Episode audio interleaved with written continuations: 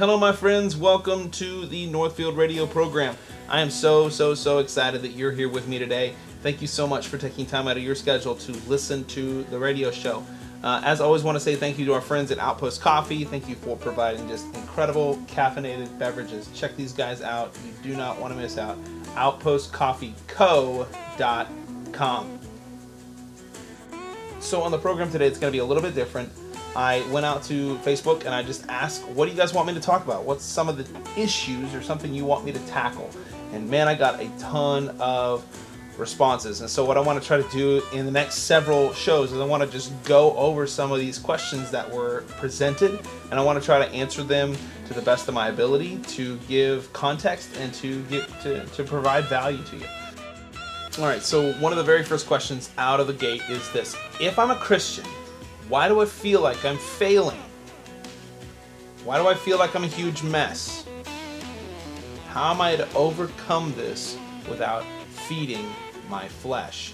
Well, that is an incredible question, and I want to try to answer that to the best of my ability. And the thing that we need to go to first and foremost is the scriptures. So let's do that. And one of the best places I think to cover this topic would be Galatians chapter 5, starting in verse 16. It says this But I say, Walk by the Spirit, and you will not gratify the desires of the flesh. For the desires of the flesh are against the Spirit, and the desires of the Spirit are against the flesh. For these are opposed to one another to keep us from doing the things that we want to do. So I, I think we need to understand that we've got two natures. And, and there is a battle that's happening constantly for your heart, your mind, and your spirit there there is a battle that's taking place constantly. So we have to we have to just really really hone in on that idea that there is a battle that is taking place in the hearts and the minds of men and women. And there's a, it's called the new nature and and a lot of people in, in the church call it the old man or the old nature. And so you've got this pre-Christ nature, this nature that you had pre-Christ uh, that just gratify the desires of the flesh uh, it, it was there. Now, when Christ entered the equation, when He came and ransomed and redeemed your heart and saved you, um, you got a new spirit. You got a new nature. Now, that old nature is still there because we're still humans and we're still in this present life. So, therefore, we are still dealing with the things of the flesh. But now we've got a new spirit that's saying, listen, it's the Holy Spirit telling us, listen, here's what we need to not do we need to not gratify the desires of our flesh. We need to, rather than gratify the desires of the flesh, we need to be walking in the Spirit. We need to be walking by the, and, and producing the fruits of the Spirit. Now, what are the fruits of the Spirit? Well, I'm glad you asked. Um, it, it is this. It continues there in Galatians chapter. Well, I mean, just for context, I want to continue reading uh, because you get to see what the old nature is there in Galatians chapter 5 as well. He, he uh, addresses this. Now, the works of the flesh, in verse, this is verse 19. Now, the works of the flesh are evident sexual immorality, impurity, sensuality, idolatry, sorcery, enmity, strife, jealousy, fits of anger, rivalries, dissensions, divisions, envies, drunkenness, orgies, and things like these and I warn you, as I've warned you before, that those who do these things will not inherit the kingdom of God. So we don't have to scratch our heads and think to ourselves, well, I wonder what that is. Well, Jesus gives us a very explicit and defined list of what is the work of the flesh. And so we don't have to scratch our heads and wonder, you know, what what are the works of the flesh? Well, this is it. And and think about like think about just the basics on this thing. Just if you read through this, this is the works of the flesh sexual immorality.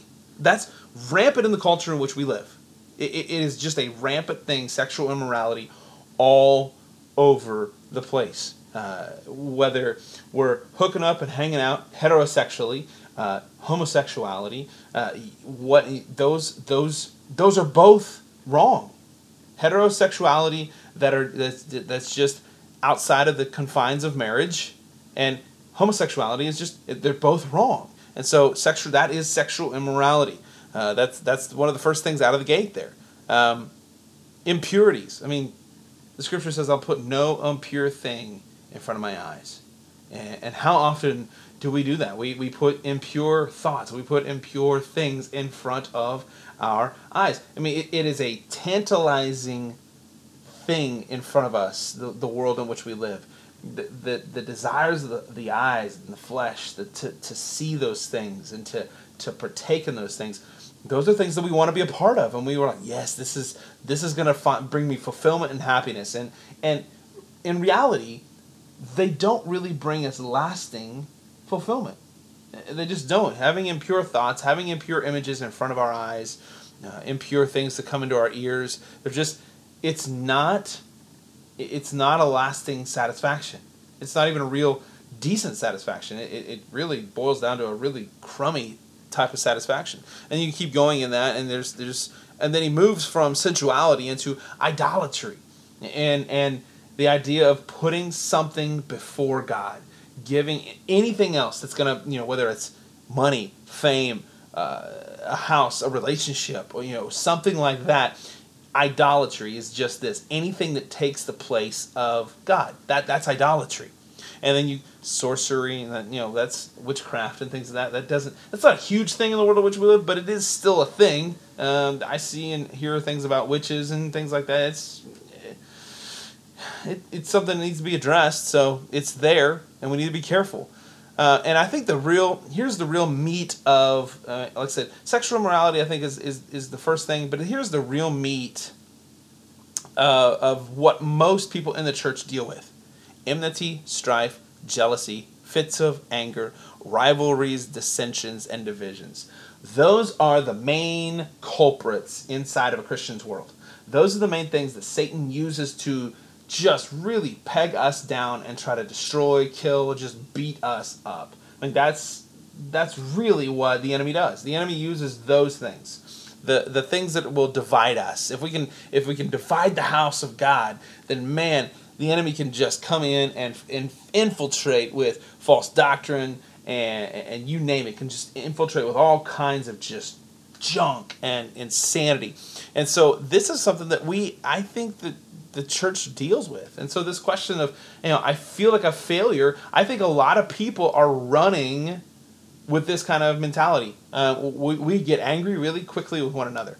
And we are quick to, I mean, we're quick to fight. James chapter 4 talks about um, what this pa- the passions that are war within us. We have not, so we, so we fight and we kill and we murder and you say, "Well, I've never murdered anyone physically." Well, maybe you haven't mis- murdered anyone physically, but maybe you've murdered someone's character by having a, a dissension or, or something of that nature. And, and so, this is what the, the Bible tells us. This is what the works of the flesh are having fits of anger and, and divisions and rivalries and dissensions one, with one another, getting in cliques and getting in groups and just fighting it out with one another. And, and this clique is against this group and this group, you know, just bunch of back and forth. This is the kind of stuff that, that, that Paul warns us about in Galatians. He said, listen, this is the works of the flesh. And this is there's a stern warning at the end of this thing. If you're constantly and angry and you're constantly having these fits and you're constantly trying to one up one another and you're constantly trying to get around and you've got jealousy issues and you're you've got a rivalry with one group of people or one person. You're just fighting it out back and forth all the time. There's a warning from God here. He says this. He, I mean, this is this. These kind of things are on the level of sexual immorality and drunkenness. Being angry with one another and having jealousy and rivalries and dissensions, it is on the same level as sexual immorality, prostitution, things of that na- that nature, and drunkenness and orgies. Like that's what the text says. And at the end of this, he gives a very, very stern warning to us. It says, "I warn you before, as I'm going to warn you again. Those who do these things will not inherit the kingdom of God." So this is very explicit. You're not going to heaven if you're doing this. If you're because here's the deal, it's a heart issue. If you say you're a Christian but you're you're just entrenched in bitterness and anger and rivalries and immorality and, and impurities and, and drunkenness, if you're involved in that stuff, listen to me and hear me clearly. On the authority of God's word, you are not a Christian. So stop telling yourself you are, and you need to repent and change by the grace of God. That that's that's the warning. That's the warning. So you say, what's the works of the flesh? Well, that's it. If you can constantly live in anger, bitterness, jealousy, and, and you're you're impure in your thoughts and you're impure in your body, and you you, you just practice these things. Here's here's the promise from the Lord. Um, you're not my child. You're my creation, but you're not my child. And so it, it, he finishes this out. That that's the bad news. And here's the thing: you've got to hear the bad news in order for the good news to be good news. You need to understand that you're a sinful person. I need to understand that. Because if I didn't understand that I was a sinful person, then man, I'd be in trouble. So, and here's the deal I am guilty of these things. I'm guilty of drunkenness. I'm guilty of anger. I'm guilty of fits of rage. I'm guilty of these things. But here's the thing 1 John 1 9 tells us if you confess your sins, Jesus is faithful and just to forgive you and to cleanse you from all of your unrighteousness. This is the gospel. So he, that's the beautiful thing about this. So, what are the works of the Spirit thing? So we've, we've defined what the works of the flesh are. What are the works of the Spirit? Well, the scripture tells us, very, very explicit here. He continues to go in Galatians chapter 5. He says, um, The fruit of the Spirit is love, joy, peace, patience, kindness, goodness, faithfulness, gentleness, self control. Against such things there is no law. So, what this means is you will not be guilty of breaking the law. You walk by the Spirit, you live by the Spirit. You will not be guilty of breaking the law because there is no law against these things. These are these are the things of God. These are the attributes of God. Love, joy, peace, patience, kindness, goodness, faithfulness, gentleness, self control. Now, let's just break those down for just a minute. Love. I mean, that's, we, we toss that word around like it's, you know, I love pizza. I, I love the Beatles. I love whatever. I love, I love a good baseball game. You, we throw those words around really quickly. I love these things. But think about that. This is what the Spirit of God exudes love, unconditional love. Love that says, okay, yes, I know you're difficult. Yes, I know that you're uh, you're sinful, but guess what? I still love you. Uh, I'm still gonna. Yeah, I know that you're difficult, but I'm still gonna show grace, like love, and then joy, not happiness, joy. Like legitimate joy is based upon the person of Jesus Christ, not your circumstance. And that's what Christians do. Christians are constantly chasing happiness. We want to be happy. Like that in the world, we, there are preachers in this town who teach that God just wants you to be happy. Well, no, God wants you to be holy. And as a result of being holy, you'll be filled with joy. And joy is based upon Christ, not your circumstances. So we need to completely and truly understand this text that that love love comes from the Father. And when we love one another, as the scripture commands us to do, says, I give you a new command love one another as I have loved you. If we love one another the way Christ loves us, man, we wouldn't have any of the rivalries, the, the, the dissensions, and the divisions, and the jealousies. We wouldn't have those things. We would, and the joy would just exude. And then just peace and patience.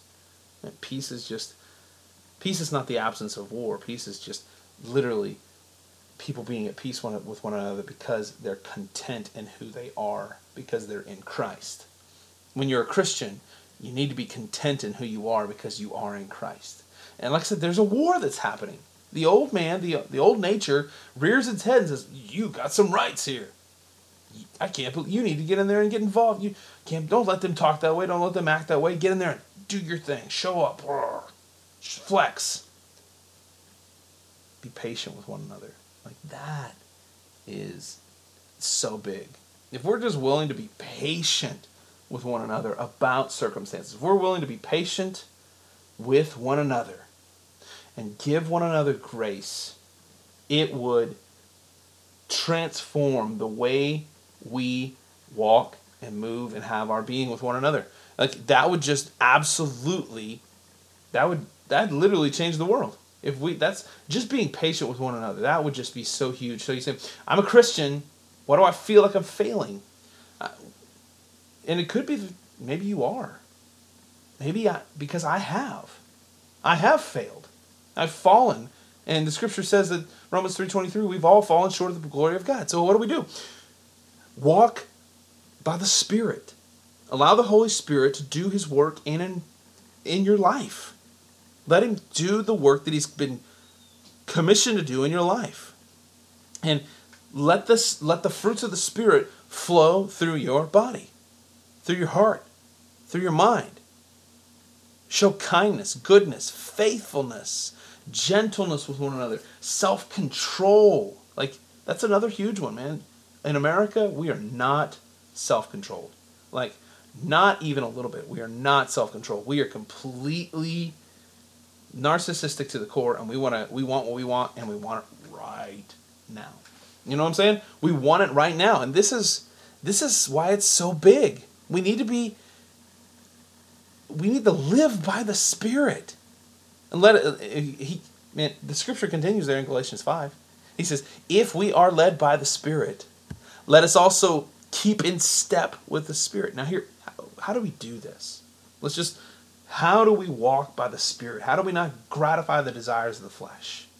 We have. It's a three-step thing. Number one, we have to immerse ourselves in God's Word. I've used this illustration as I preached all over the country. It's this. How many? It's summertime, and when we go to the pool, we step into the pool, and when we first step into the pool, holy cow, it is just, it's, you know, shocking to the system sometimes. When you get into certain pools, you just step into the water, and as you step in, it's cold, and you you know exactly what it's like when you put your foot in. You walk in, you, and as the water as it as it goes up your legs, and you you you just you're shocked. Your system's shocked. But after a while, after you immerse yourself in the water, man, it's awesome. It's I love being there. I, I love it. Here's the thing. God's word's shocking sometimes. God's word tells us to love our enemies, to do good to those who persecute us. Uh, we're called to be a peculiar people. That's what God's word tells us to do. We're called to be a peculiar people. And, and sometimes God's word's shocking, but once you immerse yourself in God's word, man, it's it's the most amazing thing and it will feel right being immersed in God's word will make you eventually, it's going to draw sin out. When you immerse yourself in God's word, it will draw sin out of you. And, and, it will cause you to see, the scripture says it's like a mirror. God's word is like a mirror and it exposes us for who we are sinful and in need of saving, in a need of uh, rescuing. And that's the beautiful thing. You immerse yourself in God's word. So that's number one. Number two is be obedient to what God's word calls you to do. So here's the thing a lot of people do is we read God's word. It pinpoints something in our hearts and our lives that we need to change, we need to repent of. And we, we, we read it, but we're like, eh, yeah, no, I don't I don't want to do that. I don't I don't want to pursue that, I don't want to do that. I want to do what I want to do. Because that's our selfish, sinful nature. So this is what number two is. You've got to be obedient to what God's word. If you immerse yourself in God's word, you've got to be obedient to that word. Eh, eh, you just have to. You have to be obedient to it. And then number three, you need to get yourself connected into a biblical church. You need to be committed into a local New Testament church that loves God's word, that pursues God's word, that the people in the church have the that you give the folks in the church the authority to um, shepherd your heart, to shepherd your life. You give them permission to hold you accountable to God's word. You give them permission to shepherd your heart. That you have to be connected into a biblical community, a Christ honoring, Christ centered community. And, and sometimes that's hard to find in, in the world in which we live. Finding a church that is really, really committed to God's word, as opposed to being committed to entertainment and shows and music and parties. There's a lot of churches that are doing that. They got a really cool rock band. That's awesome. But they're three inches deep theologically. That's great. You've got a great music program. I'm all for a great music po- program. But if you are substituting the great and beautiful things of the scriptures for music, you got a problem. You need to get connected into a Bible believing, Bible focused, gospel centered church that loves the scriptures. And you need to find a pastor who is willing and ready and able to shepherd your heart well and teach boldly the oracles of God.